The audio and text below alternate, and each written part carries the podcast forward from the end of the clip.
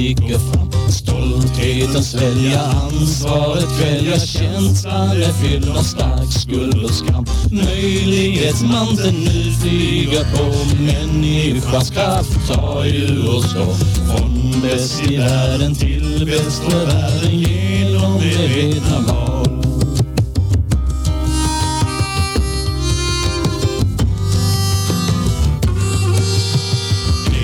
Som står skrivet tar vi för givet det vi har lärt är sanningens ord. Jante har greppet, slumpen till skeppet att säga annat är justitiemord. Nu är vi här för att ge en ton till intention och intuition. Från bäst i världen till bäst för världen, radiomedvetna var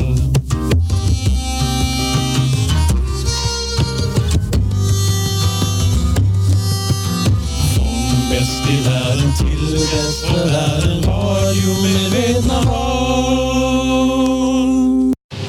Ja, hej och välkomna till Radio Medvetna val, vårt specialprogram som vi har ifrån Café Allé. Vi sitter här eh, i centrala Malmö eh, med, tillsammans med ett gäng underbara människor som varit med oss under sommaren och hösten här i vår lilla eh, jakt på eh, på, på vet vad det är, den ställen.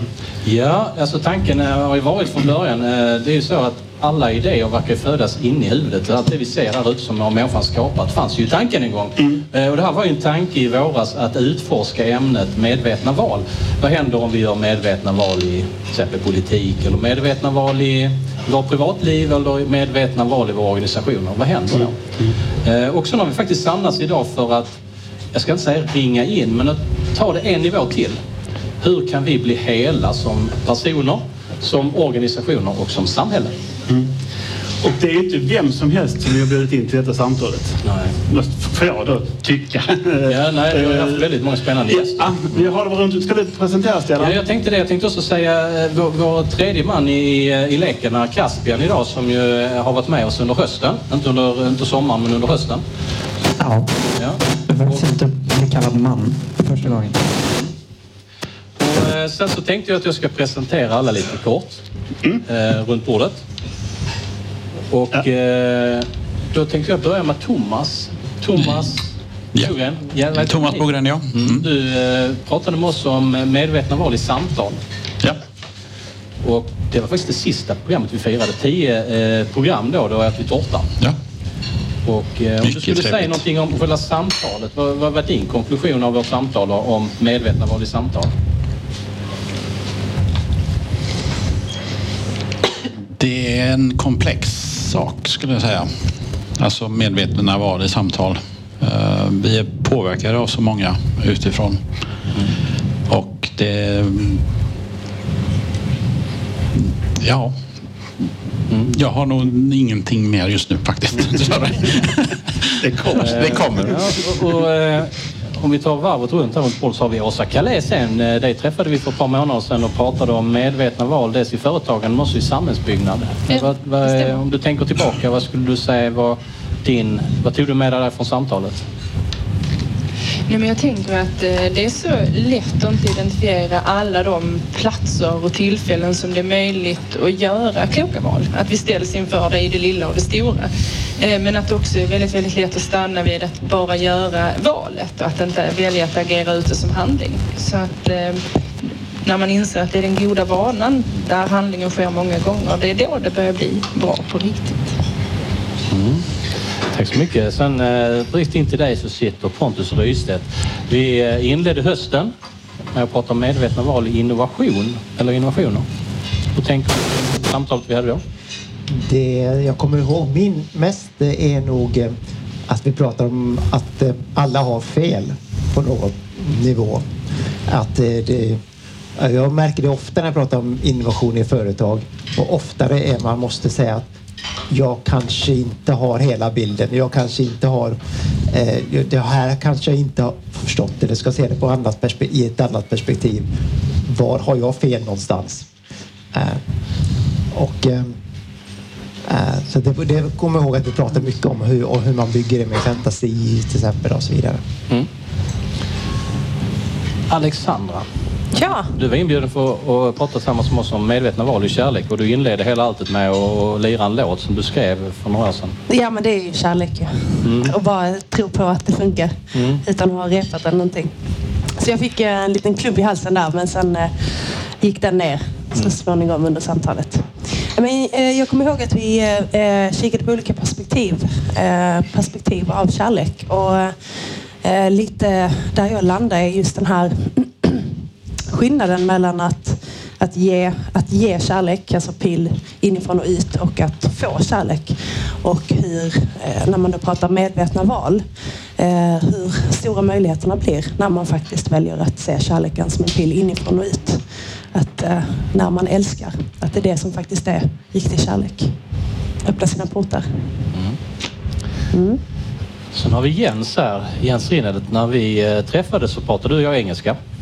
Det var bara du och jag den dagen. De andra gick och blev sjuka så vi, vi klarade oss själva eh, på engelska. Idag så får du anstränga dig på svenska. Men vi pratade om medvetna val i organisationer. Vad tänker du sen, sen dess? Um, I'm, I'm sorry. I was just thinking uh, in which language I should answer now, but I think uh, it's more easy for me to express myself in English.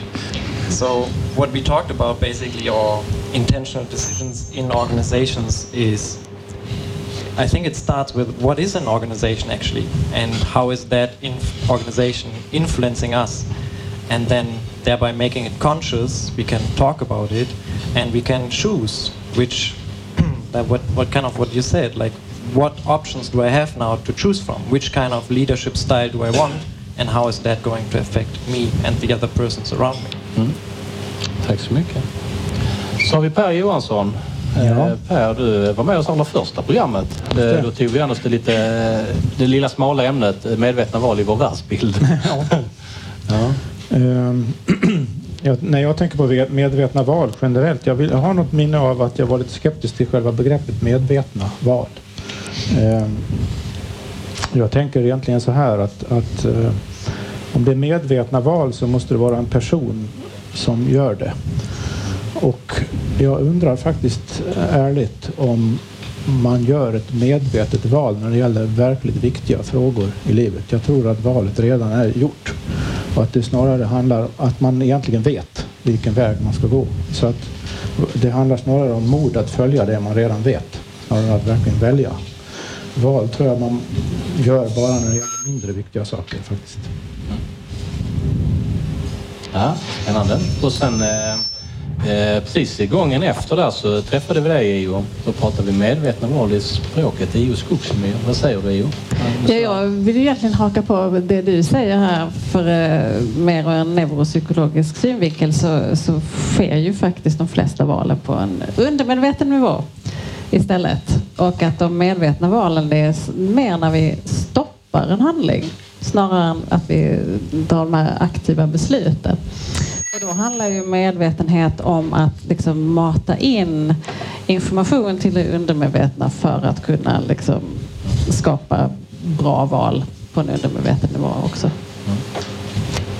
Tack så jättemycket. Och eh, Dominik, eh, i slutet av våren där, precis i början av sommaren, så träffades vi och pratade om medvetna val i politik. Tänker du kring samtalet vi hade? Ja, det känns lite som eh, på engelska, de, den här koncept Groundhog Day, där man är oändligt på måndag. Eh, det var för sex månader sedan och det var en månad inför val eller eh, två månader inför nationella val. Nu är vi på samma plats igen.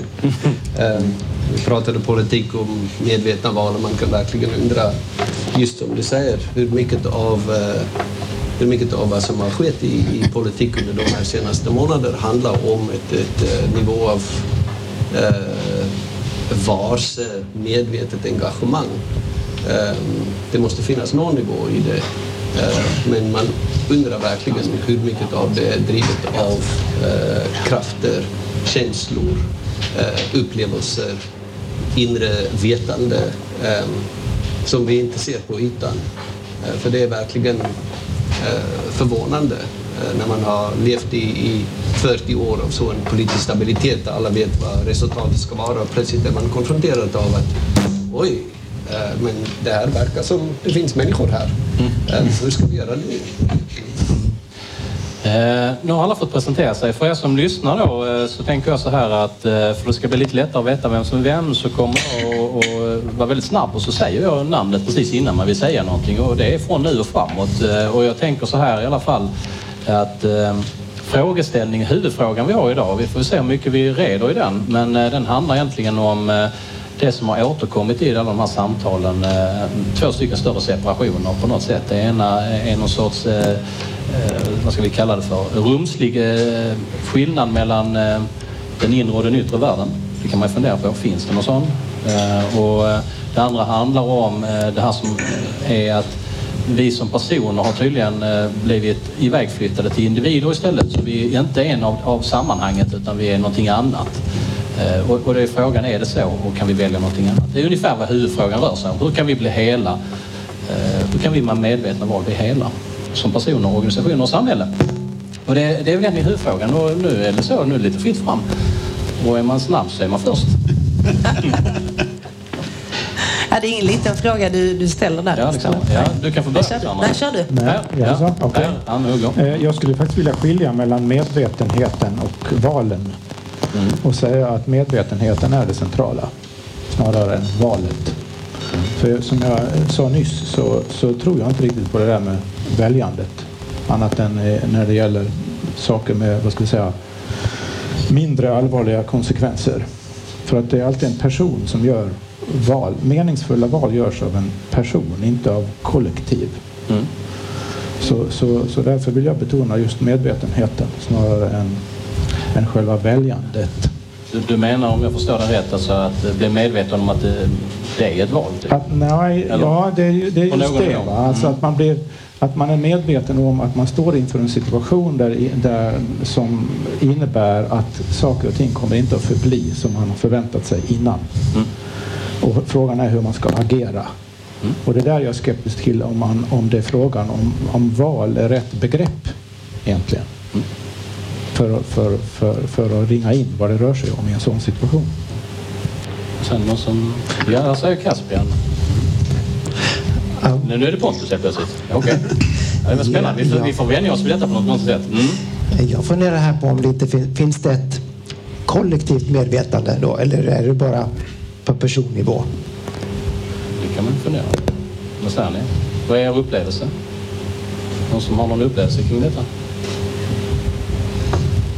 Jag har en tanke här. Och ja, det går så Ja, och, och då börjar liksom biologen i mig istället sätta igång här och fundera på Eh, när man tittar på, på evolution så tänker man ju väldigt mycket på survival of the fittest som är en, ett missförstånd. För att det är egentligen frågan om att man tar bort de sämsta snarare än väljer de bästa. Men, men frånsett det så är en av de viktigaste eh, evolutionära krafterna när det gäller människor är ju det sociala behovet. Att, att kunna tillhöra en grupp. Det har varit viktigare till... Alltså det, det, bara glöm att reproducera det innan du har liksom lyckats skapa sociala relationer. En, I en liksom historisk eller eh, evolutionär kontext så var ju människan fullständigt beroende av att tillhöra en social grupp, annars var det ju körd. Mm. Och den kraften har man som i Billvin pratat om ganska lite. Men skulle jag vilja säga var en av de absolut viktigaste orsakerna till att vi har en sån eh, hjärna som vi har och, och många av våra beteenden. Och då tänker jag att, att i det så blir det det här liksom kollektiva medvetandet. Är det en fysisk manifestation eller inte? Det vet jag inte. Men, men det är väldigt, väldigt viktigt för alla människor att liksom lära sig läsa av andra människor och förstå det kollektiva medvetandet. Oavsett om man har ett individuellt, det är klart man har ett individuellt medvetande också, men att, att just det här eh, grogrunden någonstans för, för att eh, ha en gemensam medvetenhet tror jag har varit väldigt viktig evolutionärt sett. Dominic? Jag för gärna vidare där att, att eh, i frågan inre och yttre värld så har vi yttre exempel på ett kollektivmedvetandet. Det finns ett, ett massa med mytologi, sagor, eh, eh, kutym, konsensus, alla möjliga former av, av yttre eh, eh konsekventa eh, exempel på hur den yttre medvetandet eh, spelar av i våra liv. Hur den inre påverkar oss eh, eller hur den spelar av sig eh, eh måste ju ta någon form av individuella in, eh, uttryck. Och där tycker jag just den, den frågan om biologi blir väldigt intressant.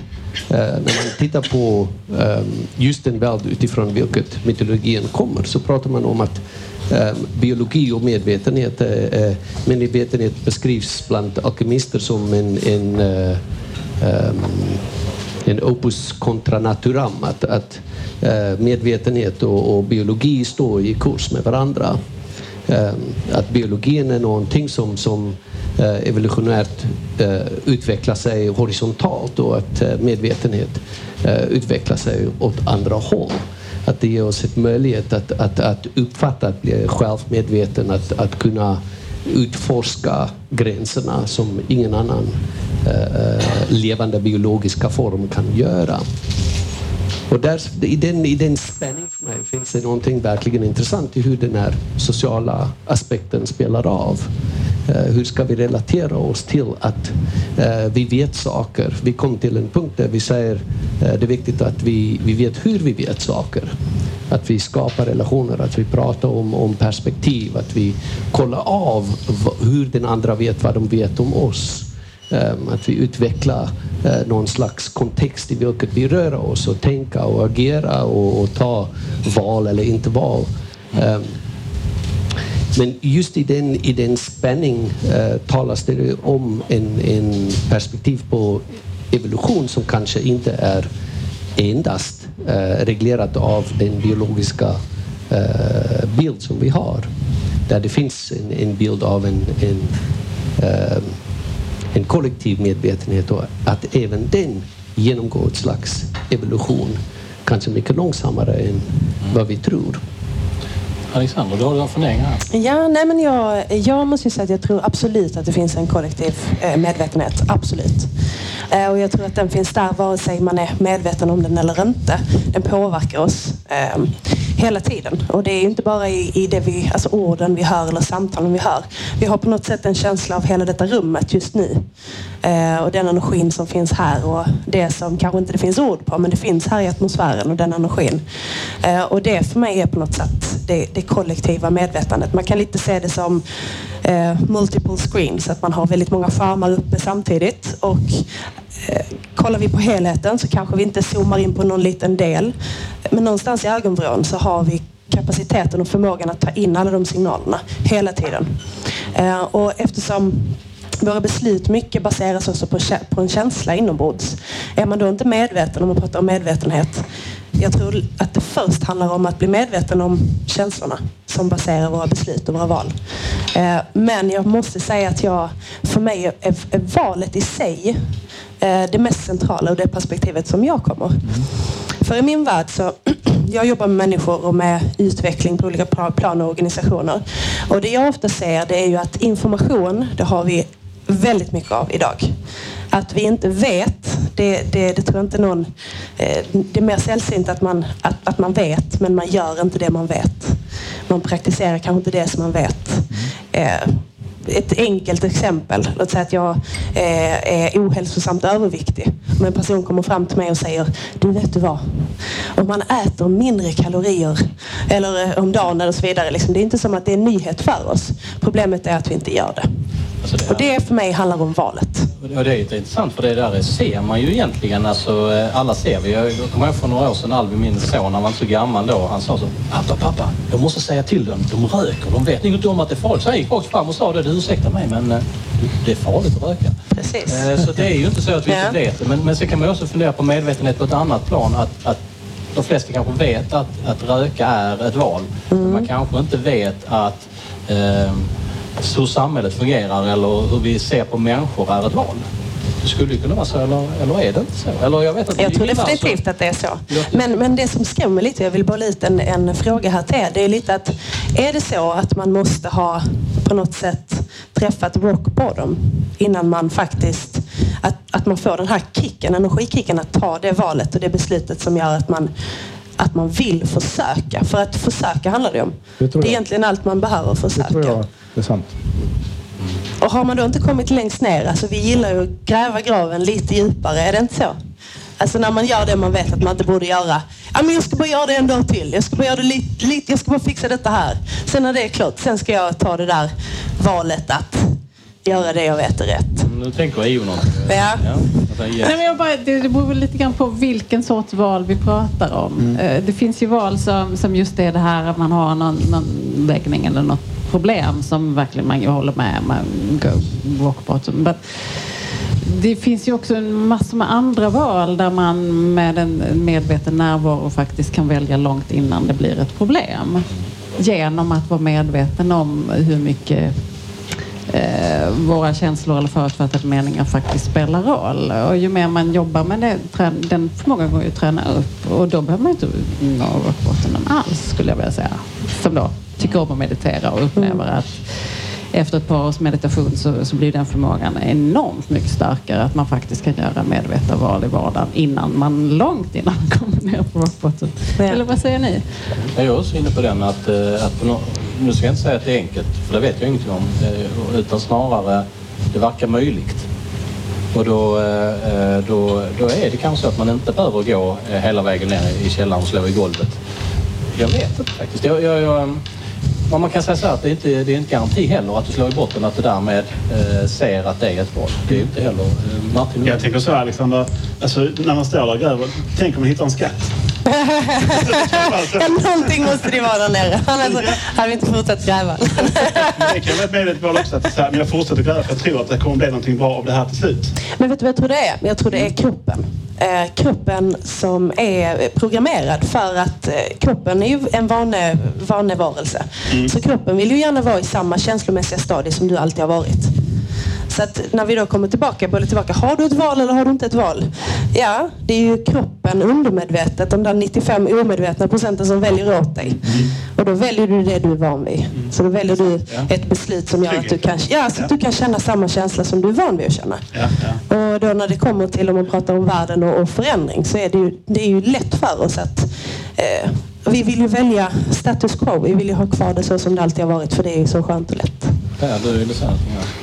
Ja, apropå det du just sa. Alltså jag, skulle, jag håller helt med dig om, om det här med kroppen och att man inom citationstecken väljer det som man är van vid. Det är liksom default position. De, de enda så kallade val som intresserar mig i en sån här diskussion det är, det är när man blir medveten om att man står inför någonting oundvikligt och inte vet hur man ska förhålla sig till det. För det är då saker och ting ställs på sin spets. Och det kan man göra som individ men man kan också göra det som, som grupp i ett företag till exempel. Och, och då, då inträder någon sorts annan sorts medvetenhet där man måste prata med varandra, diskutera varandra och lyssna och överväga olika alternativ och så vidare. Men stora delar av den processen är också omedveten. Apropå ditt exempel om stämningen i rummet och sådär. Den läser vi alla av. Men hur förändras en sån stämning? En individ, en person måste ta ställning till att nu ska jag förändra den här stämningen. Sker inte det så blir det ingen förändring. Så att det, det, det är alltid någon sorts polär förhållande eller dynamik mellan det person, enskilda personer och gruppen som spelar roll här. Så frågan är hur mycket som väljs eller hur mycket som liksom bara sker egentligen. Ja, jag skulle vilja ta in det här. Alltså, när Alex, du pratar om bottom. Och det är inte där vi kommer alltid när vi gör val. Någonstans det finns ju massa nivåer på det här. Och ja. så som jag ser det, så, så när vi gör ett val så handlar det om att vi gör en värdering av någonting som vi vill ha mer av eller vill ha någon förändring. Och en del kanske måste gå ner till botten för att hitta varför man ska göra den förändringen. Men det tror jag inte gäller i de flesta fall. Vi gör val ändå som vi tror leder till något bättre. Eller någon som är en fördel för oss. Och det, det är grunden. Alltså vi har gjort en utvärdering av vår historia och vi vill ha något annat. Okej, då gör jag, testar jag något annat. Jo, men är det inte så här då? eh, För då- då måste jag bara fundera, för nu får inte jag ihop det riktigt. För att jag tänker så här då att Låt säga att jag har en problematik som jag är fullständigt medveten om att den inte är bra för mig. Eh, Så att jag är medveten om det. Eh, Samtidigt så verkar jag inte ha förmågan att ändra den. Nej, men det är ju också en vana. Alltså det är inte sagt att du kan ju också hamna i en situation av eh, vad heter det? Eh, kognitiv dissonans. Där du jobbar med egentligen att du skapar en positiv bild av varför du röker. Ja, men jag röker bara för att jag har ett socialt umgänge. Och så hittar jag en egen förklaring till varför jag röker fast jag egentligen vet att det är farligt. Till exempel. Eh, och då är det ju någon annan anledning till varför du röker eller någon annan anledning till varför du äter mer än vad du ska eller något annat. Det är inte handlingen i sig.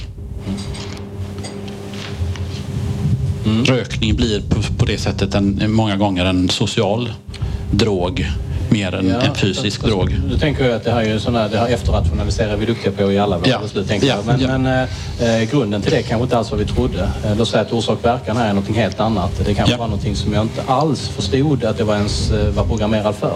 Det är ju så med det undermedvetna, det hör man ju riktigt på ordet, att det ligger liksom under det medvetna. Så att jag inte vad det är liksom. Vi har inte riktigt rätt ut vad det där var för någonting som gjorde att jag kanske började en gång i tiden eller aldrig slutade. Kan vara. Ja. Vi är ju man kanske, lärande. man kanske måste titta på någonting annat längre, som är under eller bakom. Inte bara den fysiska handlingen i sig. Nej, nej precis. Så. Mm, Mm. Nej, jag skulle säga det. Vi är ju lärande varelser så jag tror också mycket för att kunna ta eh, steg och handlingar framåt, beslut, val framåt. Eh, någonstans så tror jag att man måste ha kört in i väggen och eh, lärt sig den, den hårda vägen. De, de största insikterna och de största förändringarna jag har haft i livet har någonstans varit i, kanske inte rock bottom, men det har varit ett, eh, ett läge där det har varit så här, så, vakna till liv eller eh, någonting stort som har hänt i livet. Eh, kraftig upplevelse. Eller där man faktiskt har insett att nej men så här vill jag inte ha det. Eller det här gick inte. inte liksom en, det var inte en dans på rosor till att oh, nu fick jag den här insikten och lärde mig detta i livet för att det bara gick bra. Utan det är ju faktiskt när det har gått eh, illa som... Nu tänker Åsa någonting. Mm. Jag tänker att om man har möjlighet att interagera med andra människor så finns det ju möjlighet att tillsammans låna den medvetenheten. Eh, Jag kanske inte behöver göra mina misstag för att någon annan har nått sin botten eh, och kan sprida det. Där kommer ju det, kogni, alltså det kollektiva in. Att eh, med människor man har tillit till, vi är nära vänner och så, kan ju många gånger fungera som någon form av externt omdöme. Eh, och kanske göra att man är snabbare på att göra de valen. Då behöver jag själv inte ha genomgått och nått botten utan kan låna någon annans erfarenhet av det. Och att det kanske blir det som är det kollektiva lärandet framåt, att vi har förmånen att dra nytta av andra individers lärande först. Men är inte det någon typ av empati? då? Alltså en, en föreställningsförmåga som måste till? Som, alltså en extrem fantasi och i kombination med att använda den för att sätta sig in i någon annan. Då. Ja, jag kan ju inte ha, jag, jag gissar att jag måste relatera till den upplevelsen som personen grundar sin erfarenhet för, att den ska säga någonting till mig. Ja, nu tänker Io någonting annat. Ja, För jag börjar tänka på det här med rock bottom igen. Att, att, eh, kan det inte också vara så lite grann att, att när vi är i de här extrema situationerna då är det mycket hot och då är man mer öppen och får nya, nya insikter och då ser vi hur snabbt vi lär oss någonting. Men vi lär oss massor med andra saker som har en mycket långsammare process. Och i och med att den är långsam så lägger vi inte märke till det förrän om man sätter sig ner och verkligen tänker efter. Okej, men för tio år sedan så tänkte jag si och så här och det gör jag inte. Och den, den processen har inte krävt att man har liksom grävt sig ner till botten utan den har skett gradvis. Som till exempel du säger Åsta, då, att i en interaktion med andra människor. Att det kanske är just för att vissa av dem är långsamma så märker vi inte dem på samma sätt. Du tänker, om, om jag gör eh, jämförelsen så är rock bottom nyheterna på TV och det andra är det vi inte trodde var nyhet men som var det en förändring som var Ja, jag kanske viktiga. lite- jag- viktiga förändringen. Jag typ, tänker lite eller? roslängd här, liksom, ja. faktoider och att, att det faktiskt händer väldigt många positiva saker i världen som vi inte lägger märke till därför att de har inte den här stämpeln, farostämpeln. Kom igen, titta på allt som händer, utan de händer mer gradvis.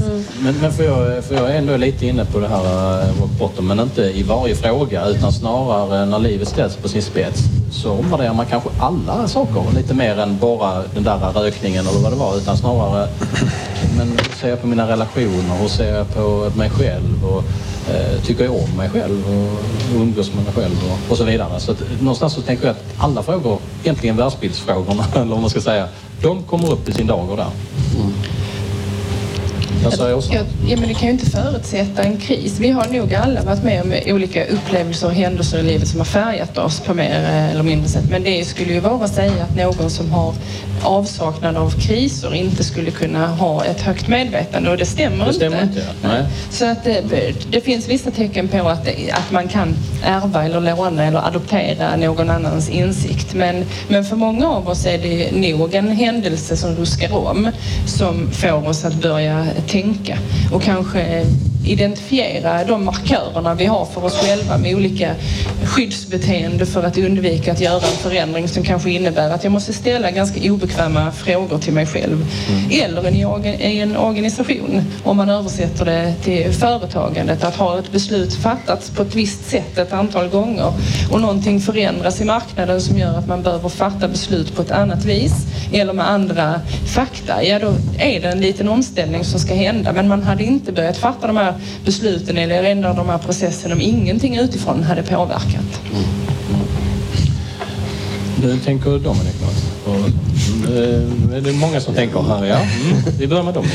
Ja, jag tänker att eh, eh, det är det om, om rock bottom för mig är lite vilseledande. För egentligen om vi är överens att det finns undermedvetet och, och medvetet så är rock bottom precis linjen däremellan. Ehm, och den, den kris upplever vi faktiskt många gånger i minut. Varje gång en människa eh, inte förstår dig, eh, inte känner igen dig, inte hälsar dig, inte håller med dig, eh, till exempel i en gruppsituation, så möter du den rock bottom. Eh, Då du måste Eh, eh, vila på någon form av, av strategi och det kan vara de strategierna du har lärt dig under de tio år. Jag är van med att folk inte köper vad jag säger så jag, jag håller bara till min punkt och så vidare. Um, och det kan också vara så att man är, är nytt i en situation, att, att det är någonting som, som, som verkligen kräver att man eh, utvärderar vilka strategier man har. Men jag tänker att rock bottom är, är, är mycket, mycket närmare oss än vad vi tror. Um, det är hela tiden så att vi upplever interna känslomässiga kris. Eh, Men vi, vi har lärt oss att, att trycka ner dem. Vi har lärt oss att inte gråta och gå i affekt och så vidare. Och så vidare. Men den är väldigt så nära, fingertoppnära. Thomas har någon fundering? Ja, det jag tänkte på innan Dominic, eh, det var framförallt tillit. Alltså att skapa att det finns en, om vi nu pratar kollektivt medvetande, så är det ju en betydligt större möjlighet att skapa de här förändringarna om, om medvetna valen. Om man är i ett sammanhang där det finns en tillit, där man upplever en tillit att göra en förändring. Där förändringen är okej. Är du i ett sammanhang där du bara röker, dricker, äter. Nu har vi de ämnena uppe på tapeten. Så att, men kan man fortsätta by, byta vana och det är okej och att man fortfarande känner sig till, älskad, fine, då gör jag det. Men jag, känner jag inte den tilliten, nej, då stannar jag kvar. För jag vill ha kvar den sociala tillhörigheten. Den är viktigare än den andra. Pontus, du hade någonting där som Ja, jag, fun- väcktes till liv. jag tyckte att vi bör prata väldigt mycket om den här rock bottom och det känns reaktivt. Kan man inte fatta ett, ett eh, proaktivt val? Eller när man... För att eh, man måste också kunna välja, välja glädje i en, en, i en eh, i, i, även i en glad situation så kan jag välja ännu mer glädje. Eller liksom, ja, eh, och vara mer proaktiv i mitt val helt enkelt. Åsa, du fundering på det också? Ja, men jag tänker att det knyter an både till vad Thomas säger om tillit och lite vad du säger också. Jag tänker att, att det handlar om vem man får spegla sig i och hur, hur, hur om man har tilliten till sig själv så behöver man inte lika många att spegla sig i för att eh, ändra ett beteende eller ändra ett handlingsmönster. Eh, Medan man ibland kan behöva spegla sitt beteende eller sin vana tillsammans med andra. Men, men då, då funderar jag på lite grann att vi kanske har övat på fel grej. Eh, Alltså, det var inte det jag övade på i skolan, eh, tillit till mig själv inte, utan det var ju det som stod i böckerna skulle jag ha tillit till. Det hette facit stod längst bak och det fick man inte titta på. Eh, Men, men där, där tänker jag lite så här att vi har ju byggt system som egentligen tar oss ifrån det då i så fall. Alltså, jag tänker all, allt som har med kontroll och kvalitet att göra. Mm. Och, inte vet jag. Vi är inte så bra på att eh, beskriva de processerna med det som händer mellan oss. Nej, nej. Och säga, ja men du är väl godkänt i, i eh, socialt interagerande med andra. Oj, jippi, vad bra. Då jag ska bättra mig på det då. Så. EU eh, gick igång här, förlåt. Ja, det var lite grann det ni pratade om i den ändan där borta. Att, eh, kontrasten med, om man då tänker sig en grupp så, så är ju när man har tillit och, och eh, en socialt positiv miljö så får du ju mycket snabbare förändring av en organisation än om du ska vänta på att allihopa ska nå rock bottom. Liksom. Det blir, det, rock bottom blir ganska individuellt. Det är jag som behöver rädda mitt, min framtid utifrån den här liksom, pressade situationen. Men om man går in i en organisation och vill jobba så, så kommer man ju mycket snabbare fram om det är de positiva känslorna och tilliten som styr snarare än, än rädslan för rock bottom. Men då har jag en fråga till er allesammans. Här, för nu har ni använt ett begrepp av flera stycken av er som är kollektivt medvetande. Är det bara det som just nu finns runt bordet här eller är det någonting annat? Är det, är det, liksom, är det något ytterligare entitet? Alltså, jag, när, jag, när jag slängde ut den frågan så, eh, så inser jag att mycket av den bottnar ju av eh, hur jag känner och ser på klotet. Alltså jordklotet. Mm.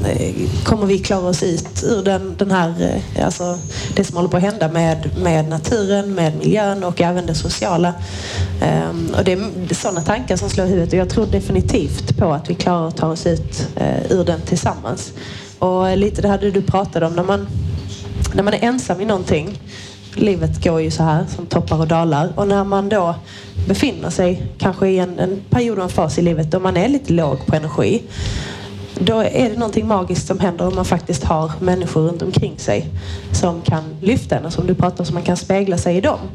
Um, och det, jag tror lite det är lösningen. Och om vi kan lära oss göra det på ett sårbart sätt där vi får vara, mötas som vi är, vara oss själva Eh, och bli accepterade att det är okej att ha en liten dal. Va? Och en topp och en dal. Bå- Båda två är okej.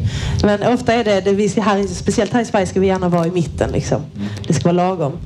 Det är inte då när, när det inte är upp och ner som död, det är då man är död. Ja. Eller? Så det var, men det var väl inte där rock bottom kom från. Rädslan av, för, för klotet och bara som för mänskligheten överlag. Liksom, att, Jag, jag säger, det triggade igång där på något här. Ja, men jag tänker att vi beskriver att känna starka känslor som negativt. Men, men eh, rädsla är också en eh, känsla, precis som, eh, som svartsjuka är en känsla eller glädje är en känsla. Att vi, vi, vi försöker många gånger undvika starka känslor till varje pris.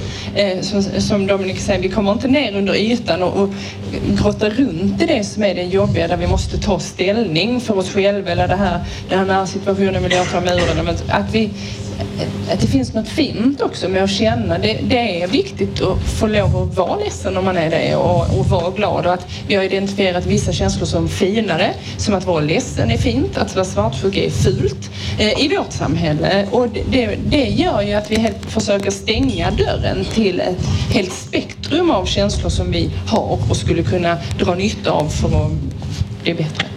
Eh, Per, du hade någon fundering där? Jag tänker på fiender. Att när man ställs inför en valsituation, låt oss säga så, man ställs inför en valsituation och så väljer man att gå i en viss riktning. Om det är ett viktigt val så involverar det människor runt omkring en på något sätt. En, en del, kanske många av dem vill, de vill inte att man ska göra just det val man själv vill göra. Så de kommer att göra allt möjligt för att motarbeta en och övertyga en om att det där var dumt. Kanske till och med kommer att hindra en på andra vis, känslomässig utpressning och så vidare. Likadant i organisationer. Om, om, om ett par stycken medarbetare får en lysande idé om hur den här organisationen eller det här företaget ska klara sig mycket bättre i framtiden och sköta sina åtaganden eller gå med högre vinst eller vad det nu kan vara eh, kommer förmodligen att stöta på alla möjliga strukturer och allt från lagar till vanor som, som sätter käppar i hjulen för, för det hela. Och, och ens uppfattning om och reaktioner på dessa hinder eller fiender för, mot det val man har gjort kommer att påverka väldigt mycket ens förmåga eller eh, ja, ens förmåga att gå den väg man har, om man nu har bestämt sig för. Och det, det är därför jag nämnde mod i början här. Att, att om, man, om man saknar mod att gå emot så skitsamma vad man har valt liksom. Mm. mm. Eh, Thomas, jag tänker vi ska eh, snabbt runda av här för en liten paus om en stund. Men Thomas, eh, du hade någon fundering här också? Ja, det var kopplingen till eh, Åsa. Du nämnde rädsla. Och eh, tillit och rädsla finns i två olika delar av hjärnan. Rädsla är väldigt mycket en individuell uppkänsla medan tillit är en kollektiv eller en vi begrepp. Och de, vi övar väldigt mycket. Alltså, vi har ju den här försvarsinstinkten. Vi, vi har, skannar av miljön. Vi känner av, är du vän eller är du fiende?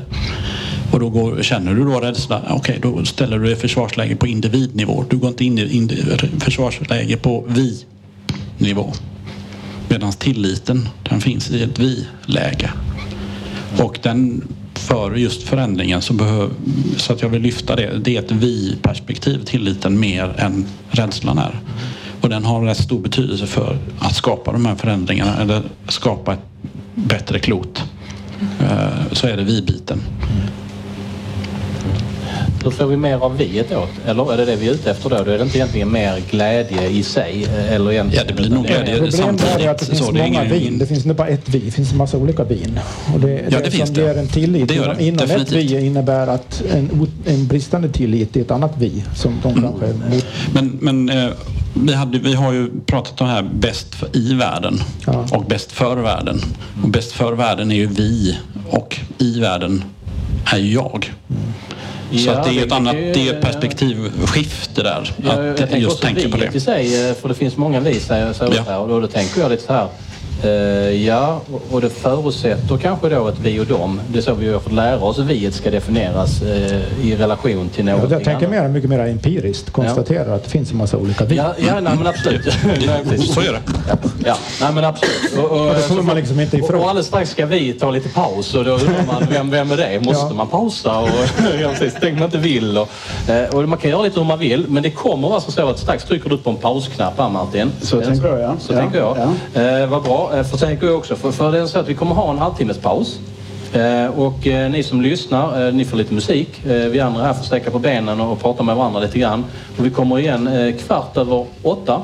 Mm. en Cirka kvart över åtta tänkte vi köra igång Cir- igen. cirka, cirka ja. Det, det, det är mycket cirka idag. Ja, det finns Eh. många cirka i den här världen. Ja, precis. Och, och, eh, och låt oss eh, fundera vidare på det här viet då. För då, jag tänker att om vi nu ska ändå ska ägna den här stunden i, i mellanrummet här, det här halvtimmen till någonting, så kan vi väl fundera lite både hemma och här på vad är det där viet för något? Är, är vi ett beroende av ett dom eller kan vi tänka oss ett nytt vi? Inte bara ett inkluderande vi utan faktiskt aldrig exkludera mig själv från kollektivet. För jag behöver ju inte se på mig själv som en exkluderad part.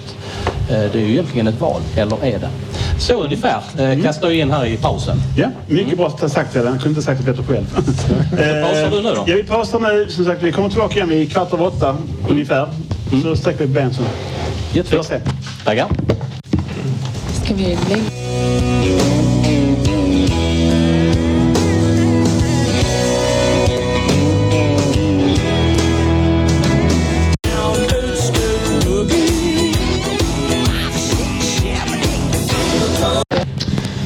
Vi lovade när vi lämnade er att vi skulle vara tillbaka kvart över åtta och klockan är nu 20.16 så vi har nästan hållit vad vi lovat. Det var du sa cirka, så det är ändå var ganska bra. Det, här är ett av cirka vi använder i den uh, diskussionen.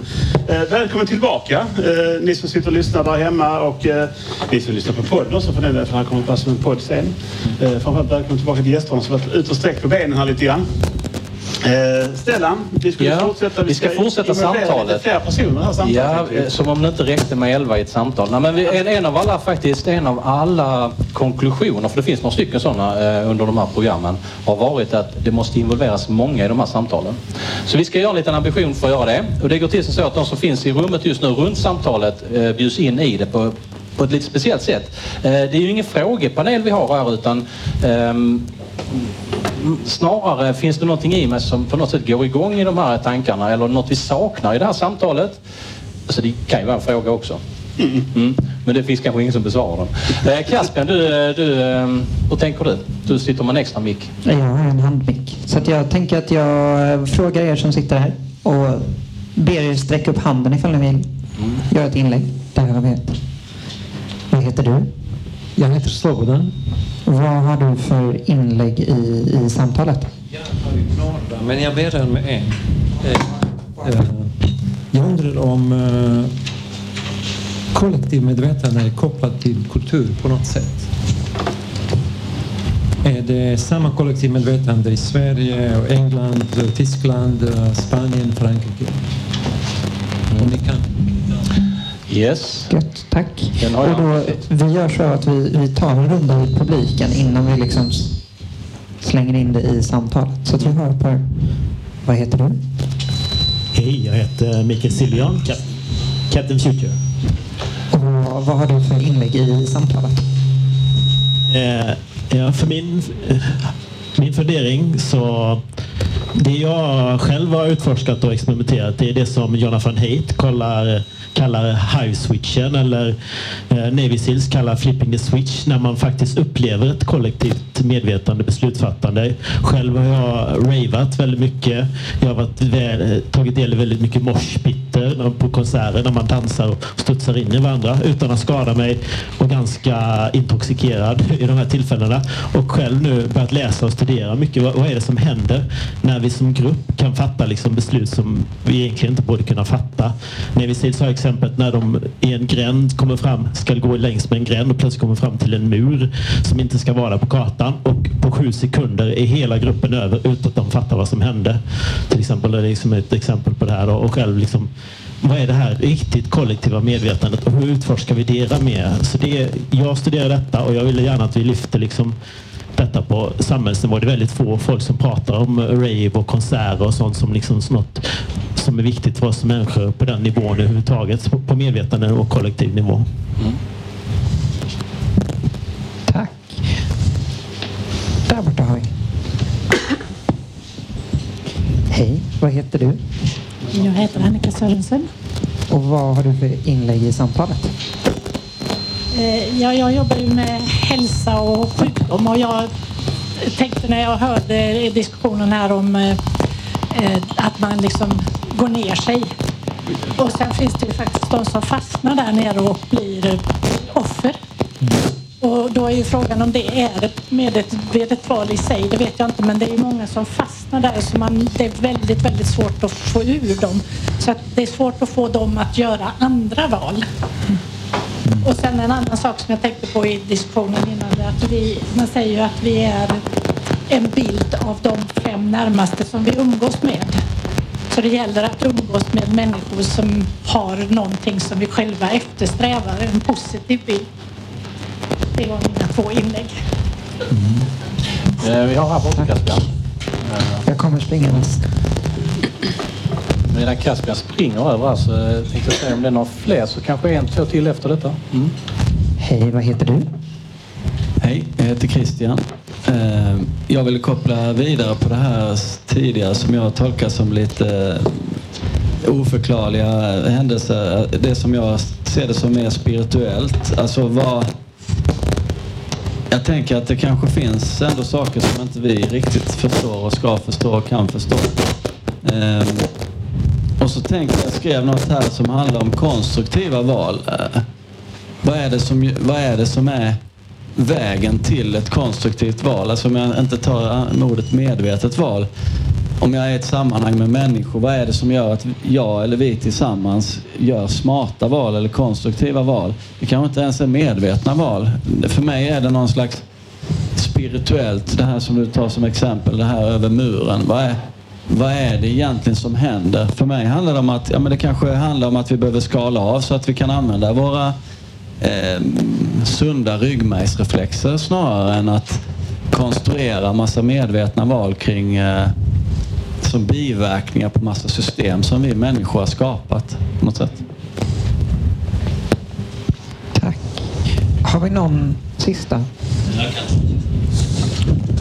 Ja, idag har jag också gjort eh, två medvetna val. Och det ena var att hälsa på min, eh, eh, min eh, gamla mor som, eh, som är lite dement. Väldigt trevligt att hälsa på henne. Och det andra valet var att jag bestämde mig för att ta två starka öl här. Ska vi sätta oss igen? Ja, men jag tänker så här att vi har fått in lite, Och vi har lite saker Ska vi- Ja, vill du släppa in en sista? Ja, en eh, sista där. Mm. Slå på den igen. Det, det är bara en kort... Och du måste prata i micken här, annars kommer ingen att höra. eh, det är bara en kort eh, inlägg om... eh, Närmare med micken. Tack, tack, Är det tack. bättre så? Eh, när vi gör medvetna val, eller konstruktiva val, gör vi det med kroppen eller med sinnet? Om ni kan knyta an lite till det. Ja, nu finns det lite grann att gå igång på här. Jag tänker, vem vill vara först ut? Och man behöver inte fånga detta utan man kan egentligen gå igång på precis vad för något som helst. Vad säger ni? Ja. Ja, jag funderar. Det, är mycket, det här med kollektivt medvetande som har kommit upp flera gånger här och det, som en centralt tema. Det, det är ju väldigt intressant. Och jag funderar också på det du sa om muren som hoppades över. Eh, en reflektion är ju alltså om, tänk om det är så att de flesta, om vi tänker på oss tillsammans i någon mening. Tänk att de flesta valen, och jag vill sätta det inom citationstecken, faktiskt och med viss rätt fattas just kollektivt. Och, och att det sker egentligen från individens synpunkt omedvetet. Vilket skulle motivera uttrycket kollektivt medvetande. Man är del av någonting. Sen man, hur, hur, hur vitt man fattar den här någonting man är en del av, det kan man ju diskutera. Man kan diskutera om det är något andligt eller om det är något rent fysiskt eller vad det är för någonting. Det kvittar i och för sig. Men man kan konstatera att sådana fenomen finns i alla fall. Så det skulle kunna vara en kategori av val, återigen inom citationstecken. Men om man fokuserar på medvetna val så håller jag fast vid att det måste ske personligt av enskilda personer. Men nu har jag en fundering i så fall. Är vi själva eh, i så fall en, en, eh, en enda entitet? Alltså jag tänker att jag består av en himla massa celler. Ja, det, det är just det jag menar. Att om man, vi är, jag tror vi var och en av oss är en mångfald av inflytanden. En del kommer från inifrån oss själva på något sätt genom arv eller någonting. Eh, annat kommer av påverkningar utifrån. Men det är liksom en mångfald av, av, av jag skulle man kunna säga. Som alla väljer lite olika saker. Så därför känner vi oss ganska splittrade många gånger. Men, men just medvetna val förutsätter, själva begreppet för att det ska bli meningsfullt förutsätter någon sorts fokusering, någon sorts samling, inre samling. Att på något sätt, man kan tänka sig att en, en, ett kollektiv av ens egna inre jag garvar ihop sig och bör, bestämmer sig för att gå en viss riktning. Eller hur man nu vill konceptualisera det. Men alltså det, det, själva begreppet medvetna val måste på något sätt ske just medvetet av en individ. Och ett kollektiv är inte medvetet på samma sätt. Så man måste liksom skilja på typen av medvetenhet här. Mm. Eller måste man det, tänker jag? Ja, ja.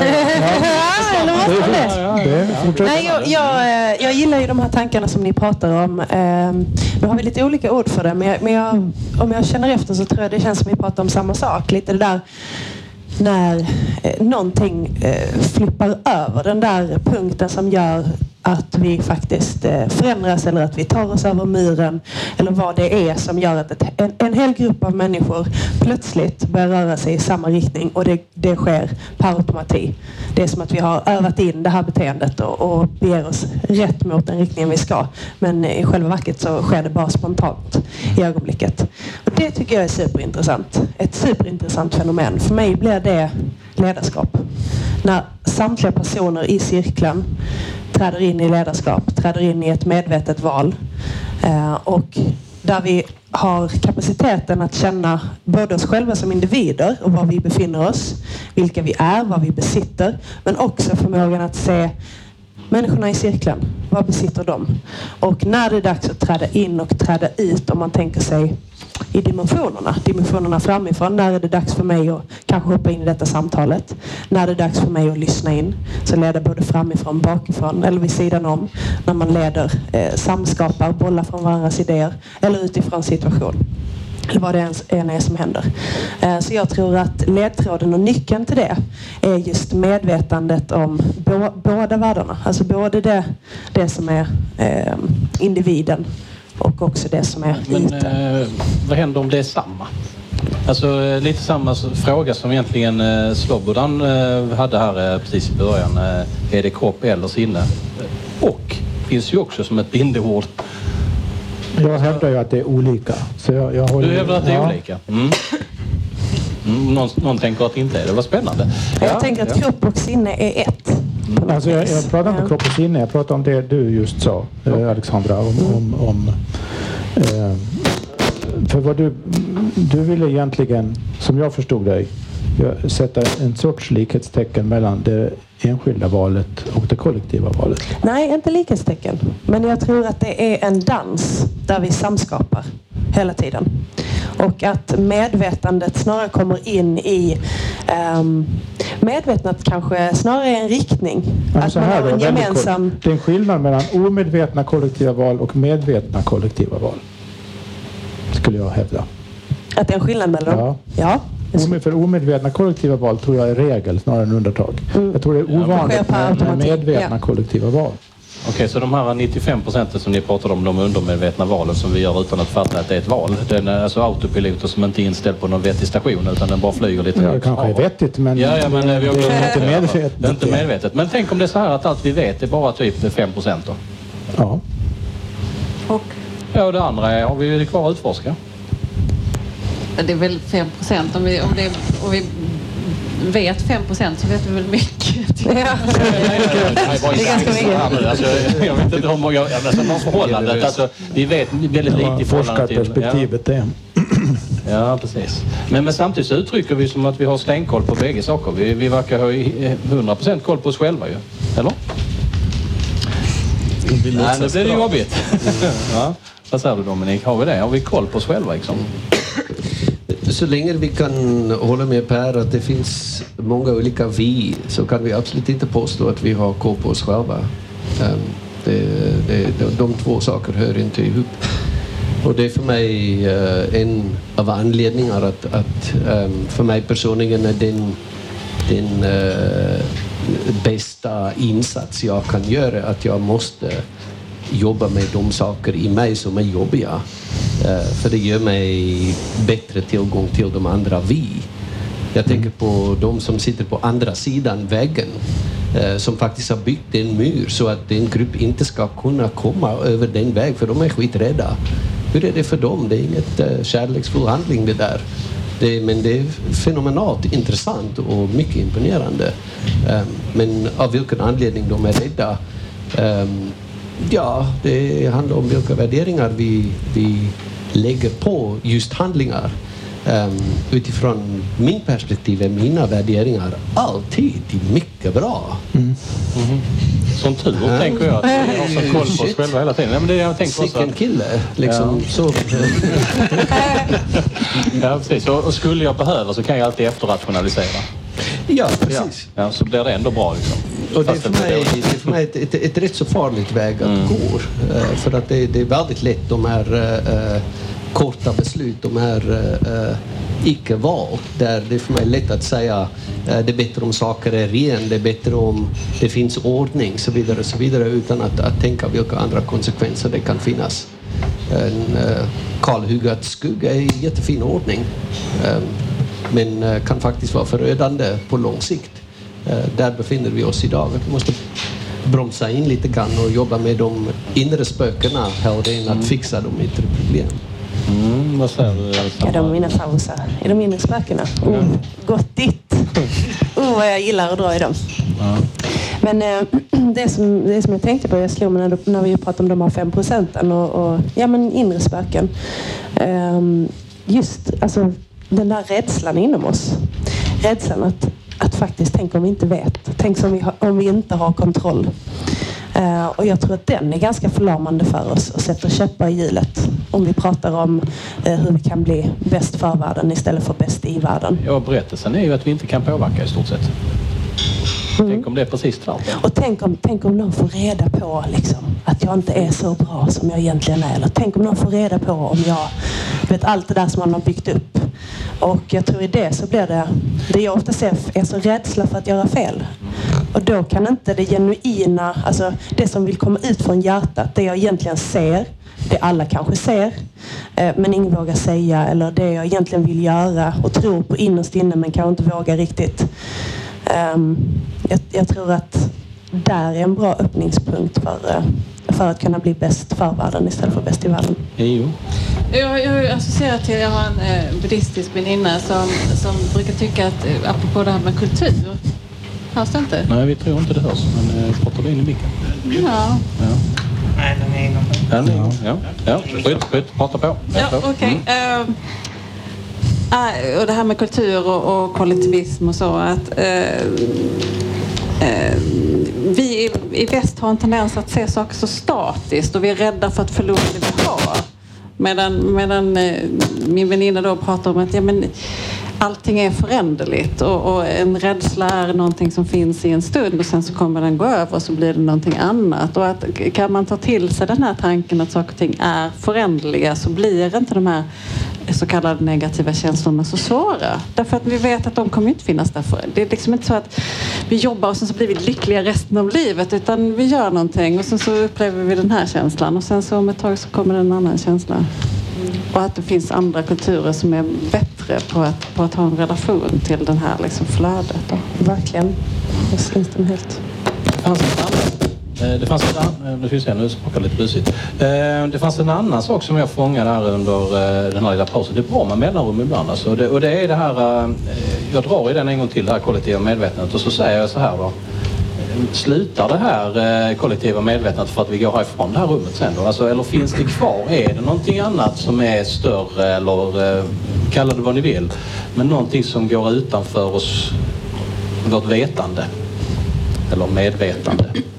Som ni säger, kollektivt medvetande så verkar det inte vara eh, så jättemånga som har koll på vad det är för något. Tänker jag. Vad säger vi? Vad är det för någonting? Vad är, det, vad är känslan vi alla bär på? Eller bär alla på under känslan? Mm. Får man prata fritt nu eller? Jag, jag tänker om Ja, jag säger vad detta så kommer ni kanske skratta nu. Ja, nej, det gör inget. Jag målar in upp en bild. För jag är visuell i mitt sätt att, att se på världen. Men jag, jag tänker lite som eh, att det går massa vågor här nu ovanför oss. Och så lite som att eh, när det kommer upp tankar att det är lite som att man liksom går in i det här molnet eller strömmen eller floden här ovanför av någonting som vi inte kan, riktigt kan se och så kommer det ner en tanke helt plötsligt. Och så många tankar som man har på en dag. Så att, att lite att man kopplar upp sig här och, och så snor man och så poppar det upp tankar och så helt plötsligt så har du och jag plockat upp samma för att den var så nära och vi kanske på något sätt och sen, ja, lite så ser jag på det. Att man, det är någonting som vi inte kan se men som vi plockar upp. Eh, och jag tror att vi påverkar varandra. Så det är, inte, det är inte sällan när man sitter och så sitter man på samma saker. Innan man har öppnat munnen och faktiskt börjat prata om det så inser man att oj, men vi har ju båda känt av det här. Men det har inte blivit att vi har pratat om det och därför har det inte blivit, kan man kalla det ett kollektivt medvetande då bara för att vi har pratat om det? Eller kan det finnas fastän vi inte pratar om det? Att vi känner det, att vi vet det någonstans utan att uttalat. Mm, jag har eh, Pontus några funderingar. Ja, jag tänker att det här kollektiva medvetandet är någonting nat- naturligtvis vi alltid vi har med oss i sån sen den kognitiva revolutionen ungefär. För där, människor blev medvetna så har vi hela tiden byggt upp ett kollektivt medvetande. Eh, och det skapas hela tiden. Eh, och det skapas i den här och glöms och skapas. Alltså mycket av medvetandet glöms också bort och, försvinner. Och sen skapas det nytt. Eh, och det senast skapade är det vi har, har fräschast helt enkelt. Och har mest med och i, i situationen. Då. Så att, eh, det, är en, eh, det här blir också väldigt eh, olika vid olika kulturer som i buddhismen eh, eller så. Det har ett annat Vissa delar är gemensamt med globalt och andra delar är mer kulturellt betingade. Och, andra. och så kommer de till slut så droppar det ner på en, en individ som har sitt eget individ, eh, personliga medvetande i, och i situationen. Så det blir, det blir hela mix av det. Men, om vi återgår till den här grundfrågan vi hade för kvällen. Liksom, hur, hur kan vi bli hela? Finns det någonting i det där vi skulle kunna jobba med då, tänker ni? Eller är, vad- eller är det någonting annat vi behöver fixa och dona med? Alltså har vi pratat om rätt saker en stund? Ja, jag gillar ju mönstren som du pratar om, eller spökena. Jag tror lite det där är det, det är där vi måste börja om man vill bli hel som människa. Att inte vara rädd för skuggsidan. För där finns väldigt mycket att lära och mycket information att hämta. Men det är ju väldigt vanligt, som du pratar om, så här, att lägga på locket eh, för det som finns där inne.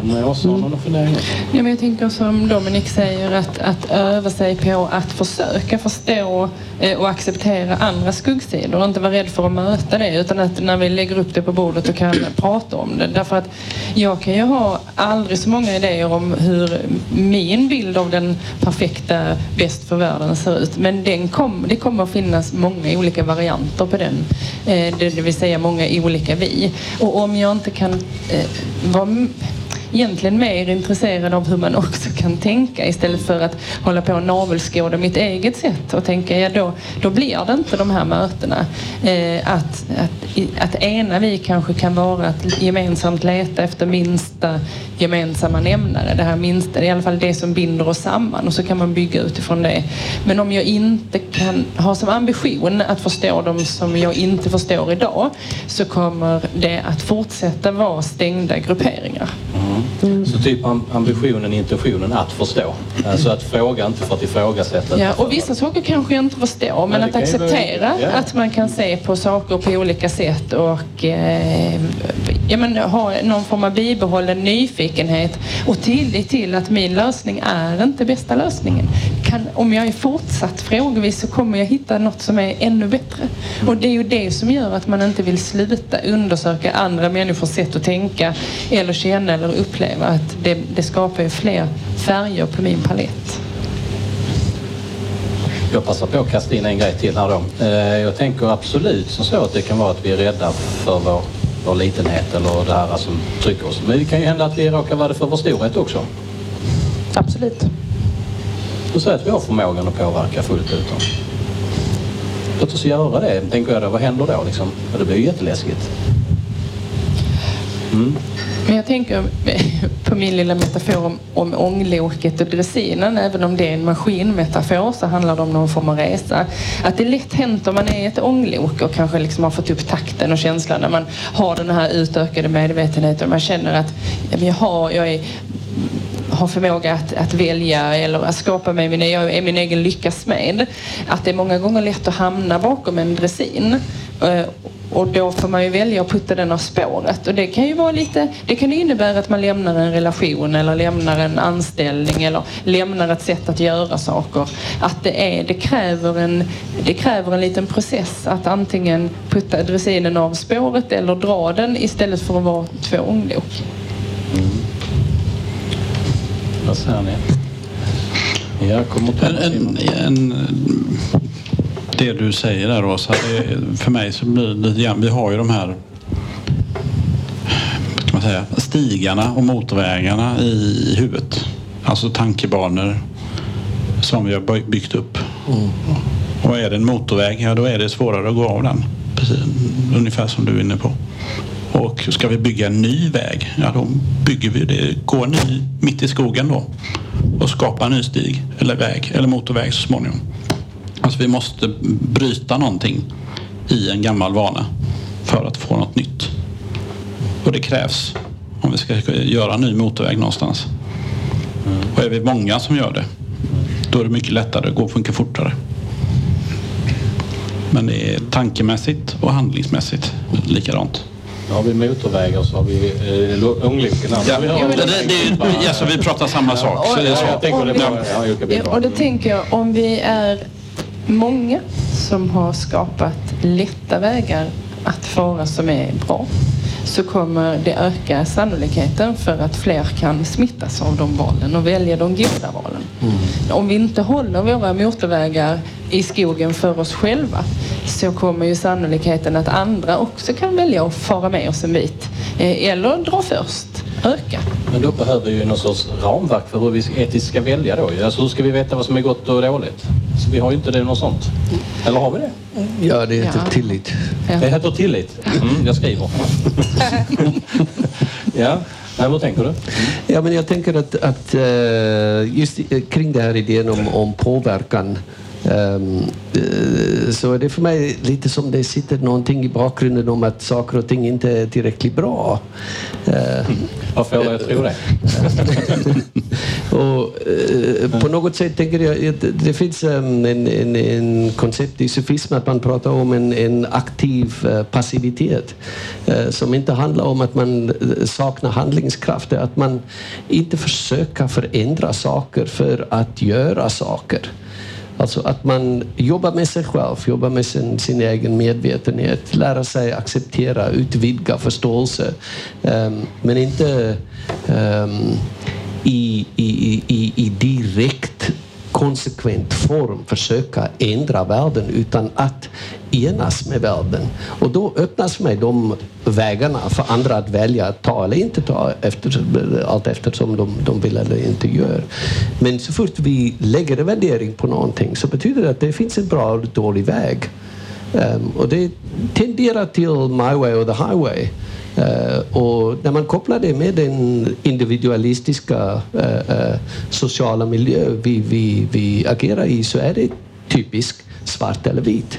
Vi har ju ett helt färgspektrum. Mm. Ja, vad säger ni? Jag funderar lite grann här också. Jag vet inte heller det där. Det är svårt när man börjar sortera saker. Eh, framförallt om man har ett visst antal högar att sortera i. Men någonstans kan jag ändå tänka så här att... Ja men så här då. Eh, vi, eh, jag var för några år sedan nere på en sån här Glada grisar här i Skåne. Och eh, Eh, han som drev det, han, han berättade också, för det var inte bara grisarna de hade, det var en massa andra djur också. Så berättade han, eh, frågade han mig, så sa han så här, vet du, sa han, eh, hur länge kossan får gå med kalven efter att den har kalvat innan man ska liksom, man tar bort den så man kan liksom mjölka? Ja, inte vet jag, tänkte jag, att det måste ju vara några veckor. Nej, det var ju innan, alltså det var direkt. Och då blev det jättekonstigt, tänkte jag ju. Det så här, men vadå, vadå direkt? Ja, men man tar dem direkt för att de inte ska... Och sen så berättade han då att eh, de hade ett annat sätt att se på det hela. Och när han började berätta hur de såg på det, eh, och han menar ju på att man borde fråga kossan hur, hur kossan vill ha det. Eh, och om vi applicerar det på oss själva så skulle man ju kunna fundera på är det rimliga eh, sätt att vi har på, på grejer? Alltså, eh, det är nästan svårt att, att tycka att det vi gjorde precis, jag ska inte säga att vi, eh, vi måste göra något bättre, men vi kanske behöver i alla fall se på det annorlunda. Vi kanske behöver se på varandra med andra ögon. Eller på världen med andra ögon eller på djuren med andra ögon. Det var till och med så att det var någon som sa till mig häromdagen, vi har ett uttryckssätt som är eh, ja, men du kan inte behandla mig som ett djur. Men tydligen kan man behandla djuren som djur. Kan man det? Alltså, förstår ni någonstans vad jag vill komma åt? Att det är kanske inte görandet i sig, det, det kommer som en effekt av allt det andra. Men jag tänker att man ibland när man får en insikt idag kan göra någon form av retroaktiv betraktelse på någonting man gjorde för länge sedan och lära sig av den då, fast nu. Eh, Det vill säga man kan liksom bli vän med det beslutet man gjorde för att någonting kommer upp nu. Då kan man ju lära både fram och tillbaka till tiden någonstans. Och det, det är väl lite så att man borde kunna lära både inåt och utåt. Då. Alltså det, det kan inte vara fel det vi gjorde, men det var inte hela sanningen typ. Nej, vi tar ju de besluten idag på bästa vetande just nu. Vad säger Ivo någonting? Eh, Jag tänker också att, att det är väldigt viktigt att man inte, eh, att man liksom inte fastnar i och vi vet vi inte riktigt vilken väg vi ska ta. Utan att man får, man får prova sig fram. Och så det som funkar kan man göra mer av och det som inte funkar gör man mindre av. Att, att man liksom inte att man inte måste tänka igenom allting till varenda detalj. För verkligheten är ändå inte sån. Det kommer ändå vara massa konstiga saker vi inte har räknat med. Utan, utan då provar man. Lite. Här undrar, eller säger Alexandra någonting annat? Ja, nej, men jag tänkte på det att eh, eh, alltså, eh, vanemänniskorna som vi är och just det här att vår instinkt till överlevnad, att det för oss tillbaka till vanor och till rutiner och, och också till att göra det som kanske känns enklare för stunden. Eh, men när vi pratar om valet och hur vi kan kollektivt välja oss tillsammans Eh, så tror jag, eh, jag tror också att det är viktigt att tänka på den där världsbilden. Alltså när du pratar om att se, att se på varandra på olika sätt och acceptera att det får lov att vara en dialog utan att någon har rätt och någon har fel. Ehm, alltså där har vi lite skiftet. Och jag tror att vi allihopa någonstans i livet fastnar där. På något sätt. Att kanske är det att jag eh, tänker i vissa sammanhang att jag står över andra människor och därav eh, har andra, alltså så. Eller så kanske det är tvärtom, att jag i vissa sammanhang ser ner på mig själv och tänker att jag inte är lika bra. Eh, Eh, eller att jag måste bli sedd på ett visst sätt eh, i ett visst sammanhang. Att när jag kommer in i lokalen och ska nätverka då måste folk se på mig på detta viset. Och jag tror, har vi de grillorna, att verkligheten ser ut på ett visst sätt och jag måste presentera mig på ett visst sätt. Då försvinner hela det kollektiva medvetandet. Då försvinner alla de där innovationerna, idéerna, tankarna, samskapandet. För att jag är ju redan fast på att det ska vara på ett visst sätt och jag ska återskapa samma sak som alltid har funnits. För det är det trygga. Det är det jag vet. Det är den verklighetsbilden som, som jag känner mig liksom bekväm i. Eller jag vet i alla fall. Det är min comfort zone. Pontus? ja. Ja, jag, eh, jag tycker vi är väldigt mycket inne på att optimera. Vi lever i vårt kollektiva medvetande vill optimera för det är så det gör vi i vårt samhälle. Försöker bli så bra som möjligt, förstå någonting så bra som möjligt. Så vi optimerar, vi på det hela tiden här också i samtalet tycker jag att vi, vad är det bästa? Är det så? Är det bäst att tänka bäst, tänker Det var Det är bäst att spännande. tänka bäst. Ja.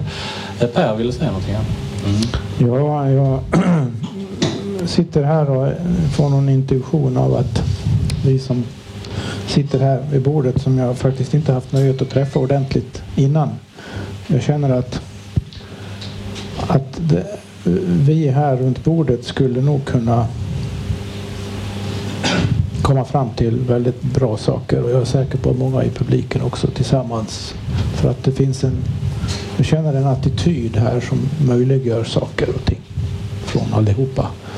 Eh, ja, ja, vilket osökt får mig tillbaka till tanken på det här med fienden. Att ett, ett sätt att tänka på det här om man tänker på hur man ska förändra saker och ting och, och styresskick och liksom governance och sånt där. Hur, hur, för, hur sker samhällsförändringar? Man, det är väldigt vanligt och i och för sig fruktbart att skilja mellan top-down och bottom-up. Och det vi allihopa pratar om här egentligen känner jag är olika bottom-up attityder och, och sätt att tänka och förhålla sig och så vidare. Och följa med och reagera och, och känna av och lyssna och inte, inte skapa fientligheter i onödan och sådär. Top-down är ju helt annorlunda på det viset att där har man i förväg bestämt så här är det och man har en beslutsordning och så är det, no, är det någon eller några eller någon med mäktig konst- konstellation av något slag som bestämmer. Nu gör ni så här. För att så vill vi ha det. Och vi har makten att bestämma över er att så här ska det vara. Och den sortens strukturer finns ju, vet vi ju. Så att alla, alla sådana här eh, välvilliga, godhjärtade eh, initiativ som jag helt och hållet själv också är inne på, som jag tycker vi representerar här var och en på olika sätt, stöter alltid på den där top-down-patrullen liksom.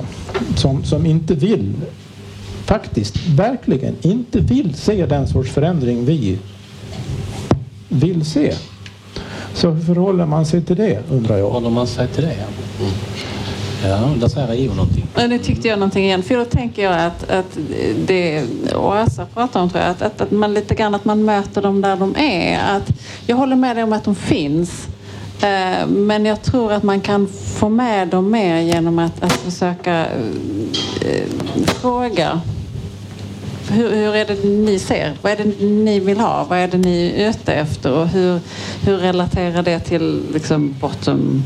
Jag tänker snarare, tänk om de faktiskt har onda avsikter. Ja, då, då ju... Att det finns ondska.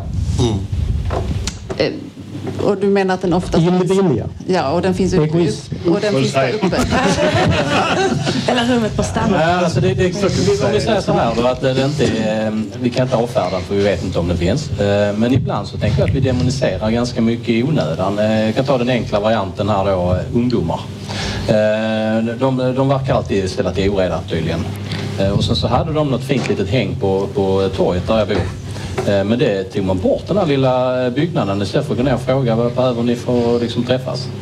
Så istället för att fråga, alltså, vi kan ju börja med att fråga den där uh, top down. De kanske egentligen älskar bottom up men har aldrig fattat att det går att göra. Inte vet jag. Jag vet inte vad säger ni? Ja. Jag tänker att det, det, det top-down som verkligen finns är system, system vi befinner oss i. Eh, För vi sitter fast i ett system. Och, och det finns ingen fråga där och ingen, ingen illvilja utan det är helt enkelt en, det är där vi sitter. Och, och var, eh, som en person eller individ i systemet så eh, har, är man maktlös. Men det, systemet vinner alltid över individen. Men vi pratade tidigare om, jag pratat mycket om kollektivt medvetande. Vad jag misstänker, eller egentligen hävdar på sätt och vis då, är att det finns ett systemkollektivt medvetande som vi alla i maskopi med i Ja. varierande grad. Och det är problemet. Och- det blir liksom lite, jag tänker på det som Annika här då i precis i början tog upp. Att det är ju lätt att skylla på det här systemet för då behöver ju inte jag. Så det blir ju nästan en, in- alltså man ska kalla det någon sorts en inbyggd offermentalitet i hela, hela setupen i så fall. Eh, om det skulle vara på det viset, eh, att vi inte skulle kunna påverka så är ju hela berättelsen om systemteori och system, den är ju bara för att eh, hålla oss ännu mer på plats i så fall.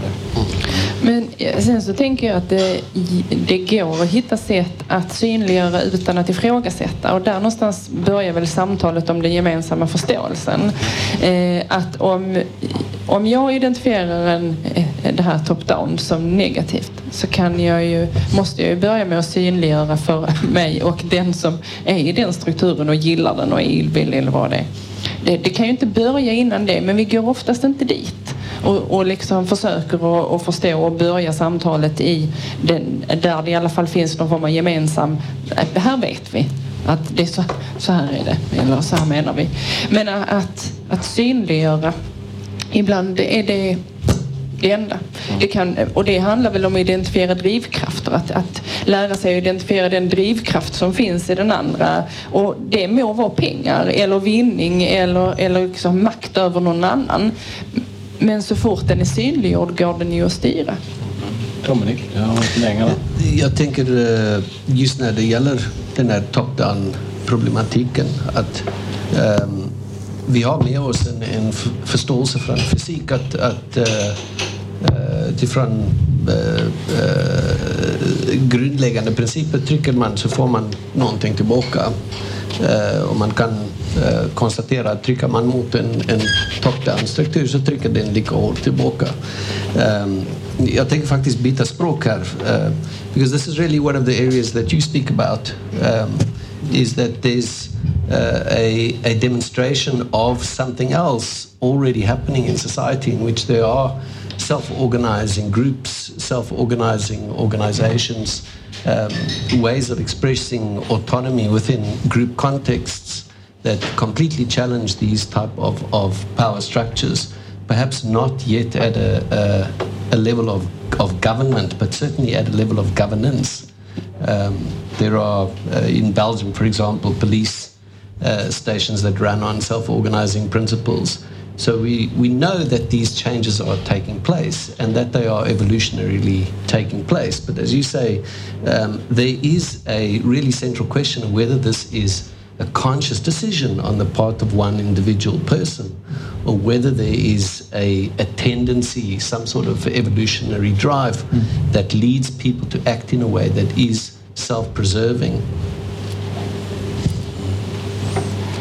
Uh, yeah, thank you for uh, saying it in English. Um, what can I say about it? I think it is always about how aware are we of what is there.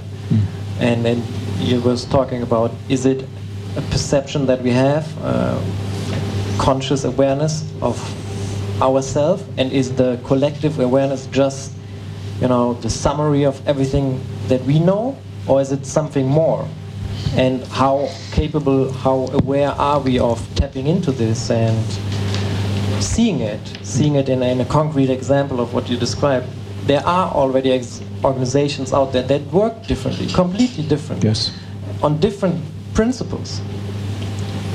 So it's not about that we don't know those things. It's just about how willing are we to, to see it, accept it, reflect it back against our own understanding, and and how willing are we to play with the thoughts that other people have, another perspective, mm. and then integrate it back to our own daily actions.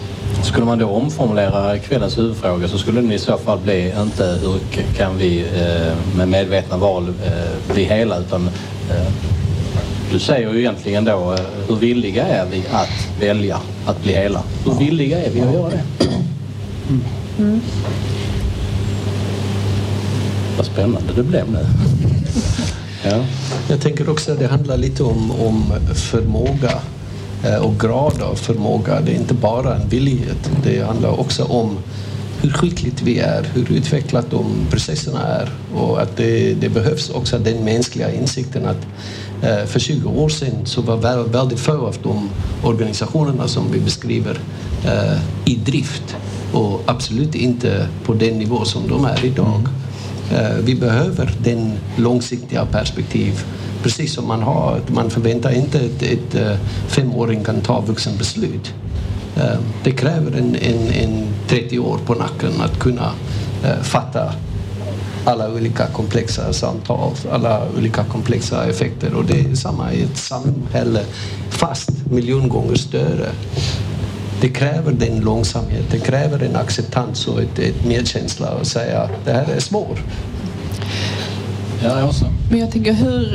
eh, Det är ju lätt hänt att, sitta runt ett bord och vara mätt och kanske ha ett arbete och ha liksom alla grundförutsättningar för trygghet klara. Men finns det ett sätt att synliggöra eh, den här medvetenheten för fler? Lyfta de här lärexemplen. Eh, Ja, eller, eller tillgängliggöra. För, för menar, lär, ett lärexempel för mig ska jag kunna relatera till. Men hur kan jag skapa lärexempel som fler än jag kan relatera till? Det förutsätter ju att jag f- f- sätter mig in i andra. Så hur tillgängliggör vi de här tankarna för fler? Låt säga, låt säga så här, jag vet inte om detta stämmer, men jag ser här att Mikael vinkar med. Jag var chansa här nu Mikael, utan att släppa in dig i det här samtalet eftersom du är lite runt där. Så tänker jag ändå så här, om jag skulle titta på, på ögon, ögon så skulle jag säga, men det kanske redan finns sådana. Kan vi, kan vi liksom tydliggöra dem? Eh, så finns de kanske redan. Vi behöver inte konstruera fler. Jag tror på en sak där, egentligen bara, och det är exemplets makt. Alltså individer som i sig själva faktiskt bokstavligen i sitt liv dagligen och alla sina möten förkroppsligar detta. Och när det gäller organisationer, det du pekar på, det finns existerande organisationer som fungerar på, på helt andra premisser och deras blotta existens visar att det går. Nu kommer folk igång. Nu är Thomas här. Jag skulle vilja lyfta upp att det- alltså, någonstans så säger jag faktumet bara att vi sitter här och pratar om det här är, är ett steg på vägen och vi har kommit en hel del, alltså de organisationerna som Jens pratade eller berör eller sådana här, det är ju exempel på verksamheter som har faktiskt börjat och de finns över större delen av västvärlden. Finns i Sverige, det finns, ja. Och det är ju en rörelse som är påbörjad och har kommit igång. Det är bara liksom att fler behöver följa efter. Så att, och följa efter, ja då behöver man lyssna och titta det här, alltså de som redan har börjat. Men man behöver börja, fortsätta tro på någonting. Ja, alltså all- en föränd- för mig så blir det inte en förändring att alla hoppar på spåret och tåget på samma gång. Utan det är några early adopters som hoppar på i början och som gör någonting och sen kommer några till och sen kommer några till och sen kommer några till. Och, så det är en process och vi har kommit en bra bit på väg men vi måste också lita på att den processen fortsätter om vi fortsätter också prata om de här behoven och önskningarna. Pontus? Jag tänker att alla de här och som vi pratar skulle behöva använda fler. Allt är upplevelser. Det är upplevelser på den här processen, eller upplevelser av, eh, av ett sammanhang, eh, upplevelser av eh, en annan typ av organisation. Och det kan man ju ta ett litet steg med en liten upplevelse som sen byggs på, på som då var positiv förhoppningsvis. Och sen bygga på med, med starkare upplevelser. Men du, då gör jag ju lite så här bara... Men vadå, har vi valt ens att värdera upplevelsen? Den är ju bara din. Den är ju högst personlig, den kan vi ju inte förflytta. Eller kan vi det? Alltså, är du med på vad jag menar? Alltså, vi har inte lärt oss att, att ens värdera upplevelsen. Men det finns en övertro på, på någon sorts intellektuell komponent här. Jag, jag, jag tror mer på att odla den intuitiva uppfattningsförmågan här. Att inte kräva färdiga formuleringar och, och handlingsplaner och etc. Utan bara finns en lita typ till att, det, att vi faktiskt kan både äga, utveckla, förkroppsliga om, omdöme. Och att vi också har lite hela tiden koll på varandra så att när jag, när jag märker att Alexandra nu kanske du fallerar lite i ditt omdöme här så, så gör jag dig på ett fint sätt uppmärksam på det utan att säga att du är en idiot på en gång. Så, så liksom det, det tror jag, jag tror vi lider kolossalt av en övertro på intellektuella formuleringar och for, formaliseringar och, och, och, och styrdokument och allt vad det kan vara. Det är en sorts illusion av kontroll som inte finns. Alexander, har du några funderingar? Ja, nej, men jag, jag tänkte på det också. Jag gillar det du sa. Att varför måste vi alltid leta efter det som är bäst? Liksom? Det är till och med en del av, av ämnet idag. Liksom, bäst från världen eller bäst i världen. Men någonstans hamnar vi ofta där. Att eh, det ska vara det absolut bästa. Och om vi inte känner att ja, det är där uppe. Då ibland så är det till och med så att vi drar oss tillbaka. Vi pull out. För att det kommer ändå aldrig bli det bästa. Eller det kommer, och då kommer vi inte till skott. Så eh, det skulle jag vilja lämna. Eh, Jag slutade spela basket när jag inte blev liksom bäst i klassen i basket. Ja, men precis. Ja. Nej, men det är ju det jag menar. Att, för det får inte bli någon elitism i att eh, men jag kan formulera mig och uttrycka mig om hur jag tänker och varför jag gör det. Så därför är mina tankar lite bättre än någon annans. Det är ganska lätt hänt eh, och det är det jag menar att vi som sitter runt bordet antagligen har tänkt en himla massa. Men det betyder ju inte att mitt bäst för världen är bättre bäst än någon annans bäst för världen. Eh, utan att, att, att se alla ambitioner om att förstå andra. Det finns ju i det lilla och det stora. Eh, och att det är väl en av de sakerna som jag blir räddast för att, att det här ska bli en elittanke. Det här att ja, men jag köper att, att det finns ett rätt sätt att vara. Det finns ju massa sätt att vara. Nu säger Thomas något sen som börjar Martin och vinka här. Mm. Jag, jag vill koppla lite till Io var inne på förut att vikten av att experimentera och testa eller pröva sig fram att inte ha rätt eller veta från början. Jag upplever faktiskt mycket i samhället och lite vad vi har pratat om att när vi söker bäst att vi, vi vill söka någonstans att ha rätt. Uh, och det är, i stort, det är väl stort sett så att det finns till och med lite neurovetenskap som säger att det finns ett behov av att vara rätt, att ha rätt.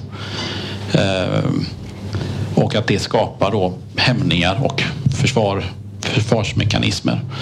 Eh, Så att just den här vikten av att vi experimenterar och samskapar eller prövar oss fram. Att inte veta, just känna tryggheten i att inte veta och ändå göra någonstans i en riktning är oerhört mycket viktigare än behovet. Då. Att försöka släppa behovet att ha rätt istället bara göra. Jag tänker eh, Martin, vi eh, Jag tänker så här, ja, det, det här är jätteintressant allt det här och behovet att göra. Jag tycker också att vara försiktig med att skapa vi och dem eh, beteende. Det känner jag spontant. Och lyhördhet, vi pratade också om här. Klockan är fem över nio. Mm, vi vi behöver avrunda ja, plötsligt här. precis. Eh, hur, hur, hur ska, ska man ta sig vidare? Ska, hur går vi vidare? Ska vi stänga säcken som du pratar om. Alexandra? Eller ska vi låta den öppen och vi bara fyller på med mer kunskap, insikter och så vidare? Vad, vad säger ni? Vad tänker ni, ni kring bordet här? Om, hur gör vi Ja, vidare jag måste säga att jag tyckte det, det var ett väldigt fint sätt att, att knyta säcken på. Att just eh, att göra. Att det är helt okej att, att vi inte vet. Eh, det är helt okej att låta säcken egentligen vara öppen och fortsätta utforska. Eh, och se vad det är som trillar in. För ofta är det så att de bästa idéerna kommer till oss när vi inte anstränger oss. När vi står i duschen eller precis innan vi ska sova. Så, oh just det, oh där kom den. Jag har tänkt på det hela dagen och så har det trilskat så nu kom det. Så eh, vi låter den marinera lite. Ja, och då tänker jag att då slipper jag ju sammanfatta samtalet. Då, då måste det ju sluta. Jag tänker, stänga här nu. Nej, nej, precis. Nej, precis. Nej, men alltså, det, om jag, för jag satt precis och funderade innan här. eh, Jag har ringat in en massa grejer för att kunna göra någon slutkläm här. Så tänkte jag, men varför det? Eh, och eh, låt oss bara fortsätta. Vad händer om vi tar samma samtal imorgon vid frukostbordet? Eller ni som sitter där hemma och lyssnar nu, det kanske är fyra år senare. Detta var bara uppvärmningen. Detta. Ja, ja, visst. Eh, Pontus? Jag tänker att vi tar med oss upplevelsen. Vi tar med oss upplevelsen. Mm. Imorgon kanske det är en helt annan grej. Men imorgon kanske det är en helt annan. Nej, just det. Just, nej. Ja. Ska vi, eh, är det någon som har ett vist eller ska vi anse att det, det, det mest visa inte sagt än? Det är aldrig riktigt sagt. Det är aldrig riktigt sagt. Det var vist. Eh, och så säger vi stort tack för eh, den här kvällen. Eh, stort tack för ni som har suttit i, i samtalet, runt samtalet och kanske hoppat in och ur samtalet. Och låt det inte sluta helt enkelt. Då. Utan låt varje nytt steg vara en början på någonting. Och så säger vi tack för nu. Jag vill tacka er som sitter här ute i rummet också och lyssnar för att ni kommer att lyssna på oss idag. Riktigt kul säger allihopa. Då säger vi stort tack och kanske kan man få med en applåd på, eh, utan att det skorrar för mycket. Ja, vi provar. Vi testar. Ja, ja.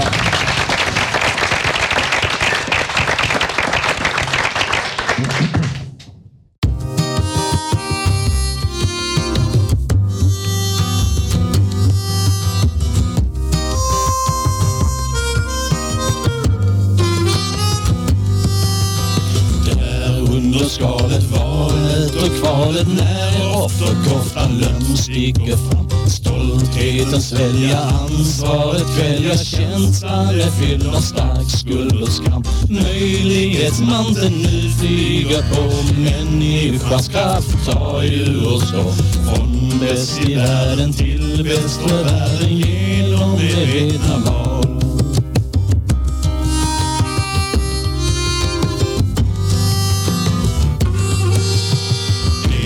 som står skrivet tar vi för givet det vi har lärt är sanningens ord. Jante har greppet, slumpen styr skeppet att säga annat är justitiemord. Nu är vi här för att ge en ton till intention och intuition. Från bäst i världen till bäst för världen, radiomedvetna var